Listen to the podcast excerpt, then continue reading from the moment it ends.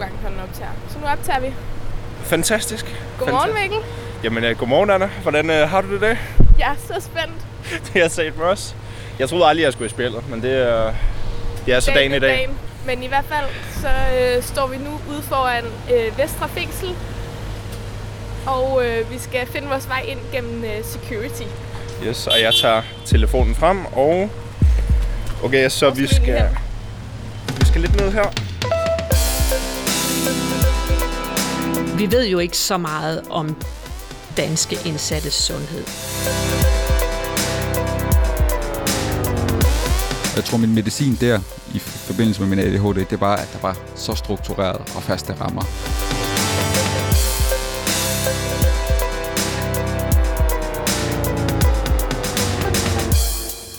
Goddag, kære lytter, og velkommen til endnu et afsnit af Stetoskopet. I studiet, der sidder jeg, Mikkel Johannes Henningsen. Sammen med mig, Anna Kjær Christensen. Som I nok kan gætte, så har vi været en tur i Vestre Fængsel, men vi bliver simpelthen nødt til at skifte det til en anden dag, fordi vi har simpelthen alt for meget godt materiale til at kunne nøjes med et program. Så det her, det er vores første afsnit i vores miniserie om sundhed i de danske fængsler. Efter jul udkommer så anden del, hvor I skal høre mere fra vores reportage fra Vesterfængsel. Men dagens program skal handle om nogle helt andre. Nemlig Marie Brasholdt, som er speciallæge i samfundsmedicin, tidligere embedslæge og nu overlæge ved Dansk Institut for Tortur Dignity. Hun vil dele ud af nogle af alle sine erfaringer fra sine tilsyn i de danske fængsler. Men først skal I møde en, som man roligt kan sige har haft et lidt længere besøg i den fængslet, end Mikkel og jeg havde. Jamen, er velkommen til. Jo, tak. Jesper Neumann, tak fordi du var med. Ja, det var så lidt, og tak fordi jeg måtte være med. Jesper, jeg kender jo allerede dig. Jeg kender jo som øh, medejer af Visi Gym, øh, atlet, og øh, ja, og også træner i Gym. Du er her jo af en grund i dag. Ja. Og det er jo lidt baseret på lidt en øh, what the fuck oplevelse, jeg egentlig havde for, jeg tror et år siden, hvor at, øh, jeg var nede at træne, jeg snakkede med dig, og så, jeg aner ikke, hvordan vi kom ind på det, men så sagde du, at du havde været i fængsel. Ja. og, øh, og nu kan man, nu kan man jo, her går vi alle desværre nok med sådan nogle negative stereotyper omkring øhm, dem, der ligesom er, er i fængsel og sådan noget. Ikke? Og jeg synes virkelig ikke, du passede ind i de stereotyper, jeg havde. Jeg, hå- jeg håber, du tager det som et kompliment. Ja, jamen, det gør jeg, det gør jeg, det gør jeg. Det er faktisk sjovt, du siger det, for jeg kan huske, øhm, da jeg skulle løslades første gang fra fængslet, øhm, der, så, så giver man kage, når man, når man bliver løsladt. Det er, det er, ja, det er sådan lidt spøjst. Men det gør man. Øhm, og så er der faktisk en, der, der sidder inden for vold og har siddet derovre flere gange, der siger til mig, at øh, jeg passer slet ikke ind her. Og øh, han håber, at jeg fandt den anden vej, øh, når jeg kom ud. Og hvis ikke jeg gjorde det, så ville han selv banke mig, når jeg kom ind igen. Så, så, så det er egentlig meget sjovt, du siger det. Øhm, for det har jeg også fået at vide i fængslet. Øhm, ja. Vil du sige, hvorfor du har været inde og sidde? Jamen, jeg har siddet inde over to gange, og i alt to og et halvt år. Øhm, og det har været for hæleri, eller primært narko, øh, men også hæleri. Og jeg har siddet både i Renbæk, som er et åbent fængsel, og så har jeg siddet i Horsen, som er et lukket fængsel. Først og fremmest bliver jeg lige nødt til at spørge dig sådan, hvad, når du øh, ser tilbage på dit liv i kriminalitet, øh, hvad tænker du så egentlig om det? Du, jeg kan huske nu, Åh. oh. spoiler alert, vi talte om det lidt før, du sagde noget med, at det var en fase. Ja, altså, jeg kan huske lige i starten, der synes jeg, det var pisse træls første gang, jeg kom ind. Ja, fuck, jeg synes, det var træls. Og jeg kan også huske, at jeg sagde, at det, det, det var i hvert fald sidste gang, jeg skulle ind og sidde. Og de andre, som ligesom sad i resten og havde prøvet det mange gange før, de sagde, det sagde vi også. Øhm, og de havde ret. Jeg kom ind og sidde en gang til. Men om der er noget, jeg sådan har fortrudt, det... Jeg har været lidt efter mig selv på et tidspunkt, øh, og det var faktisk efter, at jeg blev løsladt sidste gang. Øhm, der følte jeg ligesom, at, at mange af mine pårørende, eller ikke pårørende, men venner i hvert fald, i miljøet, øh, ligesom var noget meget længere end mig, fordi livet går ligesom videre ude, ude på den anden side, ude i den virkelige verden. Øhm, og, og det betød, at mange af dem, jeg hang ud med, øh, ligesom lige pludselig ikke var studerende mere, men, men, men folk med øh, et rigtigt job og øh, hus og bil, og, og der følte jeg ligesom bare, at jeg var langt bagefter, fordi jeg, jeg havde ikke nogen uddannelse, og jeg skulle ligesom til at starte forfra. Øhm, og der var jeg efter mig selv i en, i en periode, øh, men fik også talt med, med, en- med en behandler omkring det, og fik det ligesom også vendt til, at, at, at jeg har en oplevelse, som mange andre ikke har, øhm, og den kan jeg vælge at bruge konstruktivt eller negativt. Og første gang jeg sad inde, der brugte jeg den negativt. Der, der fik jeg en masse nye venner i det kriminelle miljø. Øhm, og nu her, der, der vælger jeg så øhm, ligesom at bruge min historie øhm, til at motivere andre. Øh, blandt andet har jeg også været i et ungdomsfængsel her i København øh, og fortælle om ja, mit liv og, og hvor jeg er i dag. Øhm, men også på, på pædagogstudiet kan jeg også bruge det, fordi jeg har lidt en anden synsvinkel, fordi jeg netop har levet i den verden, jeg har, har levet i. Øhm, så, så egentlig i dag, der ser jeg det som, som ja, det, det er ligesom en del af min historie, og, og har ligesom været med til at gøre mig til den, jeg er i dag. Så, så på den måde skammer jeg mig overhovedet ikke over det. Ja, smukt sagt. Nu skal det jo handle om sundhed i fængslerne. Ja. Så jeg tænker, mit første spørgsmål omkring det, det er sådan, var tilgængelig følte du, at sundhedspersonalet var? Øhm, så vidt jeg husker, der var altid mulighed for at få fat i en læge. Øhm, og jeg mener også, at lægen kom en gang om ugen i arresten. Så det var egentlig altid muligt at, at få den her sundhedshjælp. Øhm, havde du svært ved at sove, jamen, så kunne man også få medicin til det. Øhm, og havde du noget med dine tænder eller et eller andet, så fik du noget sådan ultra, ultra, ultra stærkt bedøvende, noget, så du vildt ikke kunne mærke den der smerte, indtil du ligesom kom videre i systemet, og så ligesom havde fået din dom, og så ligesom skulle sidde i et fængsel, og så kunne du komme til en rigtig tandlæge. Hvordan, øh, hvordan foregår det sådan praktisk? Ikke? Lad os sige, du er, du er, i din, du er i din celle, Ja. der er et eller andet problem, øhm, ja, noget med tænderne. Jamen altså, hvis det er i arresten, der er du forholdsvis lukket inde på din celle eller din pind øh, det meste af tiden. Øh, bortset fra lige når du arbejder, så kan du have noget fællesskab med en anden indsat om aftenen i et par timer. Øh, men ellers er døren primært lukket hele tiden. Øhm, og der, hvis, hvis der er et eller andet, du får ondt, eller du skal bruge et eller andet, eller du skal på toilettet, så ringer man på sådan en klokke, og så kommer der en inden for sådan en forholdsvis kort tid. Så hvordan sådan på, på Trustpilot, hvordan vil du vurdere lige når der, situationen der? Med 1 ud af 10? Ud over, øh, 1 ud af 10, jamen, så vil jeg nok sige 9. 9. Okay, Ja. fantastisk. Okay. Jamen det, det lyder som om, at det er på, lige på det punkt, der er Ja, det systemet jeg. Det meget synes velfungerende. I, hver, Ja. I hvert fald der, hvor du har været. Ja. Nu er, skal jeg selvfølgelig ikke kunne tale for, for alle danske fængsler. Nej, der er garanteret også nogen, der har nogle, nogle, nogle andre oplevelser. Men, men jeg synes i hvert fald altid, at jeg blev behandlet pænt og godt øh, de steder, hvor jeg har været. Det er jo meget godt at høre, at øh, Jesper har haft en øh, god oplevelse med sundheden i fængslerne. Men øh, han er jo også blot én person. Så for at få et lidt bedre overblik, spurgte vi også Marie Brasholdt ind til den generelle sundhedstilstand i de danske fængsler. Altså helt overordnet kan man sige, at når man får en, øh, når man får en dom og en straf, som siger, at man skal i fængsel, så er straffen, at man bliver frihedsberøvet. Det er ikke alle mulige andre ting oveni. Så i princippet så er det sundhedstilbud, man skal have inde i fængslet, det skal modsvare det, man ville få ude i samfundet. Det gælder sådan set hele verden. Øhm, vi ved jo ikke så meget om danske indsattes sundhed, sådan i, i store undersøgelser og sådan noget. Men der blev for eksempel lavet en, et, et, helt tilbage i 2013, tror jeg det var, der lavede man en, en rapport, hvor man kiggede på de indsatte varetægtsarrestanters helbred, mentale helbred. Og det var faktisk nogle ret vilde tal, de kom ud med i forhold til, hvor mange der havde en eller anden form for psykisk sygdom eller psykisk lidelse. Øh, jeg tror, jeg tror, de sagde, at 9 procent ingenting havde. 8 procent havde decideret sindssygdom, og, og resten de havde en eller anden form for psykisk lidelse, hvor meget var en misbrugsproblematik, men, men den viste altså, at, at virkelig mange havde en, men, en udfordring med mental sundhed.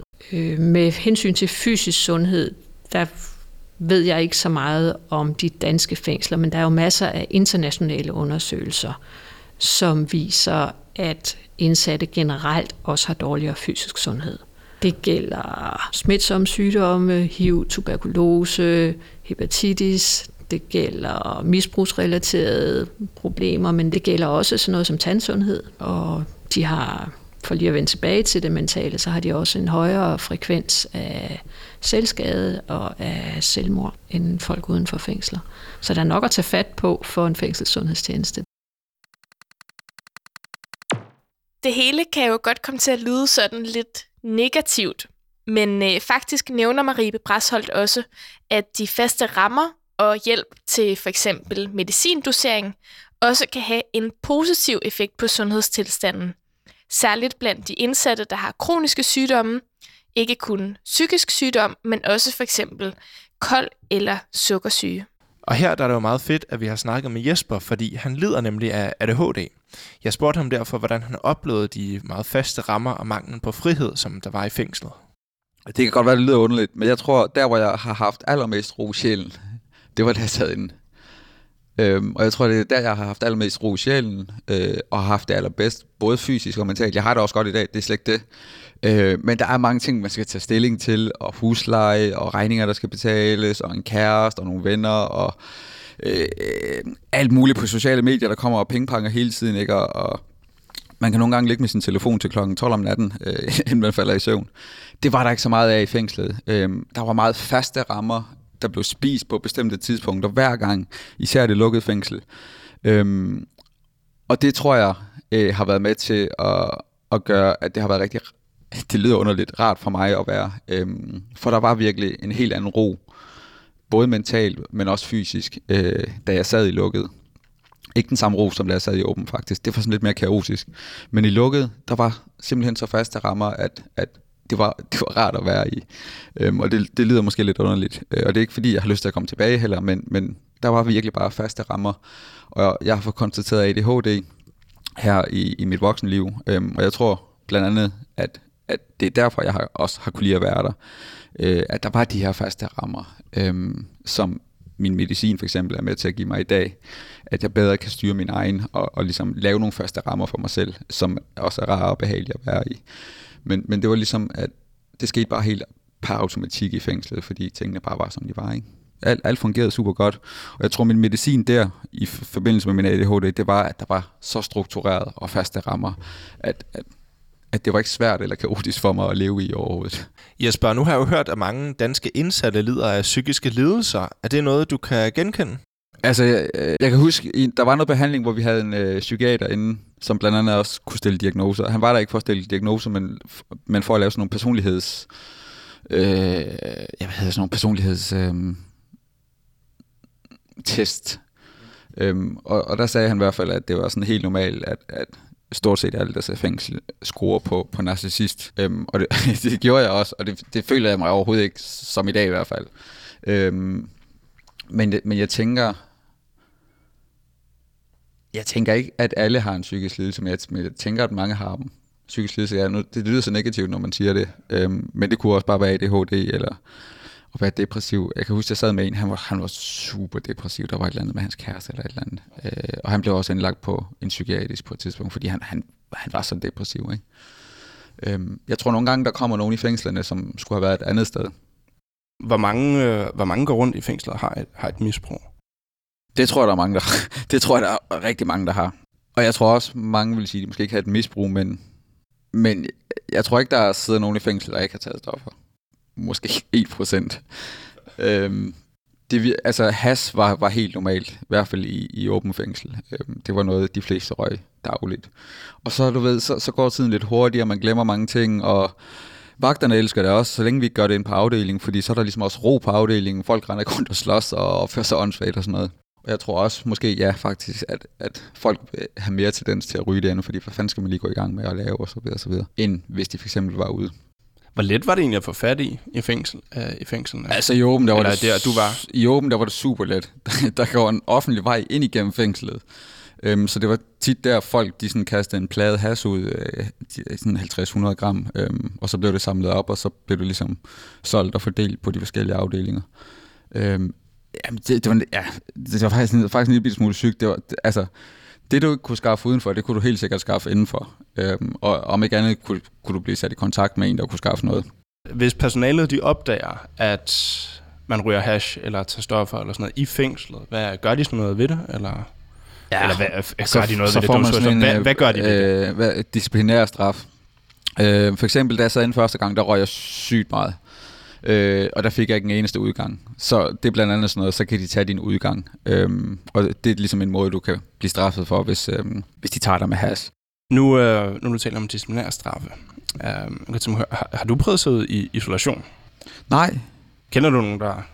der øh, ja, ja det, ja, det gjorde jeg faktisk. Øhm, jeg kan huske, da jeg sad i arresten, der prøvede vi at, at brygge noget alkohol. Og vi prøvede at brygge rigtig meget. Øhm, og min kammerat, han tog ligesom skraldet for det, fordi det blev opdaget, øhm, selvom de måske også godt vidste, at jeg havde været med, men han tog ligesom skraldet for det. Øh, og der røg han i isolation i, i to uger. Øhm, og det betyder egentlig bare, at din dør bliver låst. Øhm, og du så kun har virkelig begrænset adgang til at komme ud. Jeg tror, det er en time om dagen, hvor du lige må komme ud. Sagde han noget øh, dengang i forhold til, hvordan, hvordan det var at sidde i isolation? Øhm, Øh, nej, men, men jeg kunne forestille mig, at det er sygt nederen. Fordi for eksempel når du sagde i arresten, der er din dør låst det meste af tiden. Øh, eller hvis du har fællesskab med en, jamen så bliver du låst ind på deres pind. Men nogle gange, for eksempel hvis du skal på toilet, så kommer vagterne og låser din dør op, men så gider de ikke stå og vente på dig. Så går de bare ned igen, og så er din dør egentlig åben ud til gangen. Det er ikke fordi, du sådan, kan gå nogle steder eller gå ind til de andre, fordi de andre større er låst. Men den frihed, at døren er åben. Det er ikke fordi, du kan gå nogen steder eller, eller lave alt muligt, men bare det, at døren er åben, og du har friheden til selv at gå på toilet, når du har lyst. Det er guld værd. Det er guld værd. Strafcelle, det er det, man kalder en disciplinær straf. Altså en straf for at overtræde nogle regler inde i fængslet. Og der er alle mulige forskellige regler i et fængsel, som ikke gælder udenfor, kan man sige. Det er for eksempel, du må ikke, øh, du må ikke ryge andet end udenfor. Det må man jo gerne i sit eget hjem. Der er også en regel om, at man ikke må have mobiltelefoner i de lukkede fængsler. Der er en regel om, at man ikke må tale grimt til fængselspersonalet. Og der er en hel stribe af regler, som kan udløse det, der hedder strafcelle.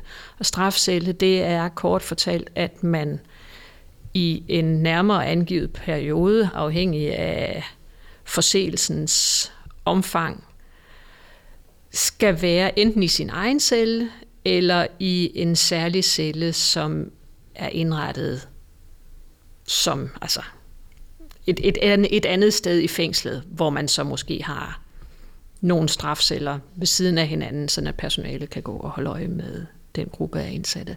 Det er ikke sådan, at en strafcelle er en celle, der er fuldstændig blottet for pynt på væggen, eller man ikke må læse en bog eller se fjernsyn eller sådan noget. Det er ikke det, men man er, man er fjernet fra, fra de andre indsatte. Og det, man har ret til, det er det, alle indsatte har ret til, nemlig at komme ud i frisk luft en time hver dag, og resten af tiden skal man tilbringe i cellen.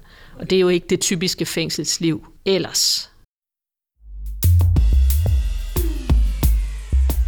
Forud for vores optagelse med Marie havde vi fundet en opgørelse, der viste, at i 2015 var der i alt syv indsatte i Danmark, der sad i isolation mere end 14 dage. Og dette tal var i 2019 steget til i alt 705 indsatte i isolation i mere end 14 dage. Og det er jo en rimelig vanvittig stigning, så vi var selvfølgelig meget interesserede i at finde ud af, hvad Maria Brasholdt havde at sige om det. Øh, det, er ikke, det er ikke sådan et udtryk for, at det pludselig er gået amok, sådan, og at vi er i gang med en eksponentiel stigning, som bare fortsætter og fortsætter, men det er udtryk for, at der kom nogle nye regler, sådan at der var flere overtrædelser inde i fængslet, man kunne straffe med strafcelle i længere tid. Der er jo internationale regler, der handler om, hvor lang tid man bør, max bør sidde i isolation. Og de siger faktisk 14 dage. Så, så vi er, i Danmark der er vi ikke i, øh, i synk med de, øh, de internationale øh, standarder for fængsler. Hvad øh, tror du egentlig isolation har af betydning for ens sundhed? Jeg vil nødig sige, hvad jeg tror, fordi det her det er jo ikke et spørgsmål om tro. Det er der jo faktisk nogen, der har studeret på. Så der findes forskellige studier om det her, også nogle danske studier. Øhm, og de viser, at folk, der sidder i isolation... No, jeg, nej, lad mig lige starte et andet sted og sige, at, at nogle studier om isolation, de er udført i USA blandt andet, hvor man jo har en endnu værre track record, end vi har i Danmark med hensyn til at sætte folk i isolation. Der snakker vi jo ikke 14 dage eller 4 uger, der snakker vi nogle gange overvis. Øhm, og nogle studier kommer derfra, så man kan ikke direkte igen overføre fra et land til et andet. Men det vi ved, det er, at selv kortvarig isolation kan for nogens vedkommende gøre, at, at de bliver angste, de bliver deprimerede, de, nogen bliver hallucineret. Øhm, vi ved, at jo længere tid man sidder i isolationen, jo større er risikoen for, at man øhm, udvikler symptomer. Det kan faktisk både være på psykisk sygdom og på fysisk sygdom. Øhm, nogen får ondt rundt omkring, eller nogen får hudkløe, eller et eller andet andet, som man Jeg ved ikke, om man skal tolke det som psykosomatik, eller hvad man skal, men man ser i hvert fald, at, at folk, der sidder i isolation, rapporterer flere også fysiske symptomer. Og så ved vi, at øh, hvis man har en regulær psykiatrisk lidelse i forvejen, så risikerer man, at den bliver forværret af, at man kommer i isolation. Vi ved også, at risikoen for at udvikle en psykisk sygdom øges ved, ved at man sidder i isolation, og vi ved, at risikoen for at blive indlagt på en psykiatrisk afdeling øges, når man sidder i isolation. Som øh, I nok har bemærket, bliver ord som arrest, åben og lukket fængsel nævnt lidt i flæng, så det vil vi lige kort forklare. Hvis man sidder i en arrest, så er det fordi, man venter på sin dom og straf. Eventuelt kan man også sidde der lidt længere tid, øh, men det kan I høre lidt mere om i vores næste afsnit, der foregår i Vestre Fængsel. Når man så har fået sin dom, kan man så komme til et åbent eller lukket fængsel, og det afhænger primært af typen af straf. Vi var nysgerrige på at høre Jespers oplevelse af de forskellige fængselsvilkår. Altså resten, der er du lukket inde på din celle, på dit værelse, det meste af tiden. Hvor i det lukkede, der er du lukket mere inde på afdelingen. Jeg kunne ikke gå ud, når jeg havde lyst. I gården for eksempel, der skulle man have nogen til at åbne, men det, det var ikke noget, der tog tid. Du gik bare ned og, og hentede en vagt, og så kom de og åbnede. Og jeg skulle ikke have en god grund til det. Jeg vil bare gerne have frisk luft. Eller jeg vil bare gerne ud. Hvor hvis du skulle have åbnet din dør i arresten, jamen, så skulle det, være, så skulle det være, fordi du skulle på toilet eller et eller andet. Ikke? Og det er lige pludselig de små ting, man også begynder at sætte pris på, synes jeg. Øh, ved netop, som du selv siger, at være frihedsberøvet. Det der med, at du ikke bare selv kan bestemme, hvornår, eller hvor du vil gå hen. Jeg kan huske, da jeg blev løsladt første gang, også bare det der med at, at gå. Det var ikke fordi, jeg skulle gå nogen steder hen, men bare, bare kunne gå lige præcis derhen, hvor jeg havde lyst. Det var fucking fedt. Nu, nu, er, det, nu, nu er det sådan en ting, jeg måske tager lidt for givet også. Øhm, så jeg vil også sige, at jeg har, det, det har også været godt at komme ind og sidde og, og ligesom få øje på, på verden på den måde. I, I bund og grund er jeg sgu egentlig, det lyder måske lidt underligt, men, men glad for, at jeg har haft den oplevelse og, og ligesom kan, kan bruge den konstruktivt i dag. Ja. Til måske at motivere nogle andre til at gøre noget anderledes, end hvad jeg har gjort. S- sindssygt godt at høre. Og igen, super, smukt sagt. Ja, tak. Øhm, hvem, hvem havde det hårdest i fængslet? Altså er de indsatte? Ja, er de indsatte, ja.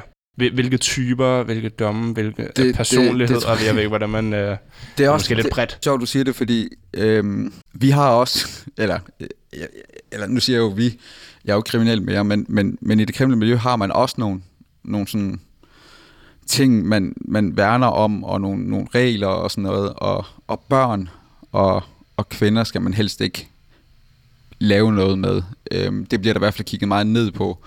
Øhm, og de sidder som regel isoleret. Jeg kan, huske, der, der, jeg kan ikke huske, hvilken sag det var, men der kom nogen, som havde gjort en eller anden ved kvinde på et tidspunkt, og han, han sad på, det er super underligt, han sad over på kvindegangen, fordi der vidste man, okay, der får han, der får han ikke tæsk, og jeg tror også, han sad isoleret på den der kvindegang der, ikke? Det er jo nok for at passe på ham og hans rettigheder, øh, for det er selvfølgelig også træls, hvis hele, alle opgangene får at vide, der sidder en derinde, og så går de og hammer på døren og, og, og råber alt muligt. Øh, det kunne jeg forestille mig er mentalt hårdt også. Men, men der er kæmpe forskel på, på hvilken kriminalitet man begår. jeg kan ikke lade være med at tænke på, på udtrykket, sådan noget engelske, honor among thieves. Um, Ja. uh, og så et spørgsmål, et vigtigt spørgsmål at stille. Nu hvor du siger, at der er rigtig, rigtig mange, der, øh, der lider af et misbrug. Hvad, bl- hvad bliver der gjort for at, at hjælpe mennesker med, med et misbrug?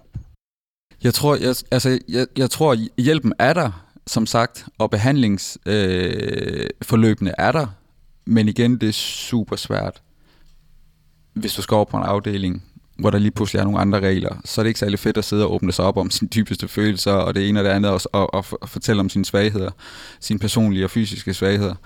Øhm, så jeg tror, det er det, der gør det svært. Altså, det er generelt et svært miljø at, at starte en, en behandling i. Øh, jeg tror, det vil svare til at, at gå ned i, i en rockerborg og sige, nu, øh, nu skal I alle sammen køre, eller motorcykelklub og sige, nu skal I alle sammen køre på løbehjul, eller du ved, altså, Når Marie Brasholdt i sin funktion som overlæge i Dignity går de her tilsyn i de danske fængsler, som vi nævnte i starten af programmet, så er det for at sikre, at de indsatte har det godt, der ikke er tegn på, at de har været i slagsmål. Det er også for at sikre, at de indsatte lever under ordentlige forhold, at de har nok plads, at der er ordentlig ventilation. Det er også for at sikre sig, at sundhedstilbuddet er i orden, og at man nemt kan få fat i en læge. De tjekker også, at medicinhåndteringen er i orden, at medicinen ikke er udløbet, og øh, så har de også øje for de indsattes arbejdsvilkår, fordi de indsatte har jo ofte arbejde inde i fængslet. Så øh, inden vi skal runde helt af for i dag, spurgte vi Marie Brasholdt ind til, hvilke nogle udfordringer hun oplever, øh, der kan være i forhold til sundheden i fængslerne. Men, men et af problemerne, det er jo, at det ikke altid er nemt at rekruttere til Kriminalforsorgen. Der er mange læger, som måske slet ikke tænker på, at det var et sted, man kunne arbejde. Samme gælder formentlig sygeplejersker. Øh, så rekrutteringen er helt klart en, øh, en udfordring. Og så er det også en udfordring, at det indtil for meget nylig var sådan, at der ikke var nogen central styring. Nu, har man, nu er man så ved at indføre de der områdekoordinerende overlæger, øh, som jo gerne skulle have som opgave også at sørge for noget mere koordinering på tværs mellem enheder. Men ellers har det hidtil været sådan, at øh, man sådan set ikke havde nogen fælles kliniske retningslinjer for eksempel. Øh, og man kan sige, at meget af det arbejde, der foregår sådan et sted, det, er, øh, det svarer jo til det, man vil lave i almen praksis, hvor man heller ikke har kliniske retningslinjer. Men i almen praksis vil der jo typisk være en praktiserende læge hele tiden. I mange fængsler der er det sygeplejersken, som står for det daglige arbejde. Så, så det, det betragter jeg som en ret stor udfordring. En anden udfordring, øh, det er, at når man er læge i Kriminalforsorgen, så løser man nogle opgaver, man ikke løser andre steder. Der er, nogle, der er simpelthen nogle opgaver, man har inde i et fængsel som læge, som man ikke har prøvet at løse før. Og nogle steder, der oplever jeg, at lægerne slet ikke er opmærksomme på, at de faktisk har opgaverne. Og det kan for eksempel være at tilse folk, som sidder isoleret. Det kan være at tilse folk, som er blevet anbragt i sikringscelle.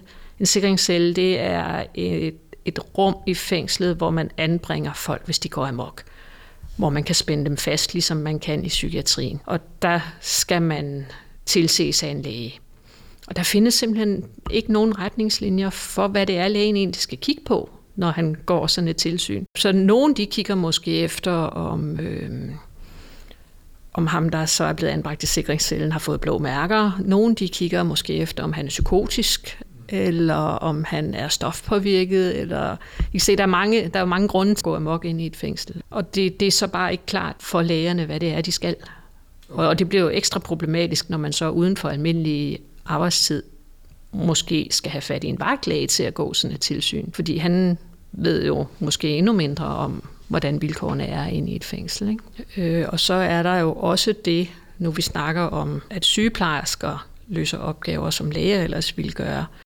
Når sygeplejerskerne så går hjem, så er der ikke noget sundhedsfagligt personale. Man kan jo også sagtens klare sig med medhjælp. Det må man jo, man må jo gerne som sundhedsfaglig autoriseret person bruge medhjælp i sit arbejde, og det betyder også i praksis, at det er fængselsbetjentene, der typisk uddeler medicin, og øhm, det kan de også sagtens lære. Det er jo ikke det, er ikke det og de har også, øh, så vidt jeg ved, medicinhåndtering som del af deres uddannelse. Men der kan være noget problematisk i, at man som betjent får en viden om en indsats, som man ellers ikke ville have haft, og som man i princippet ville kunne misbruge. Lige nævne en sidste ting sådan i forhold til, hvad det er, vi får øje på. Og det er sådan set ikke noget, jeg får øje på, men noget, jeg ved, nemlig at øh, vi ved jo ikke så meget om, hvad det egentlig er, der sker derude. Og det gør vi blandt andet ikke, fordi Kriminalforsorgen er undtaget fra at indberette utilsigtede hændelser. Og det vil sige, at der er ikke noget samlet overblik nogen steder over, hvad der egentlig er af fejl eller uheldige tildragelser. Sådan et system findes ikke i Kriminalforsorgen, og de er ikke koblet op på de almindelige UTH-indberetninger, og det vil sige, at der jo sådan set ikke er noget overblik, og der er heller ikke nogen, nogen læring fra den ene institution til den anden. Man kunne godt forestille sig situationer, hvor man i forbindelse med en eller anden utilsigtet hændelse lavede en analyse af, hvad det var, der gik galt, som man så kunne have lyst til at dele med de andre.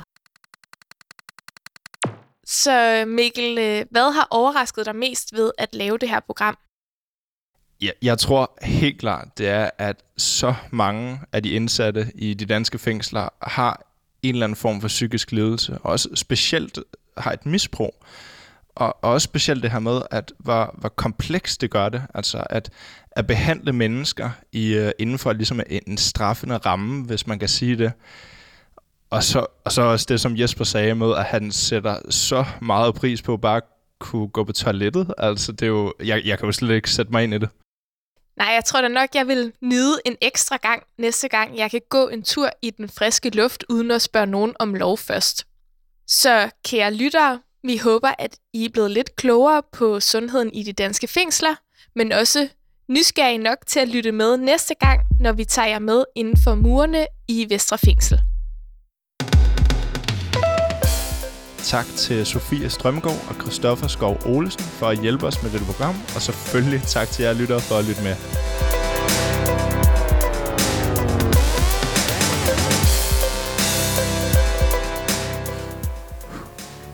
Prøv at sige goddag, kære lytter. Goddag, kære lytter. Det var for højt. Goddag, kære lytter. Det var Goddag, bedre. kære lytter. Det er rigtig godt.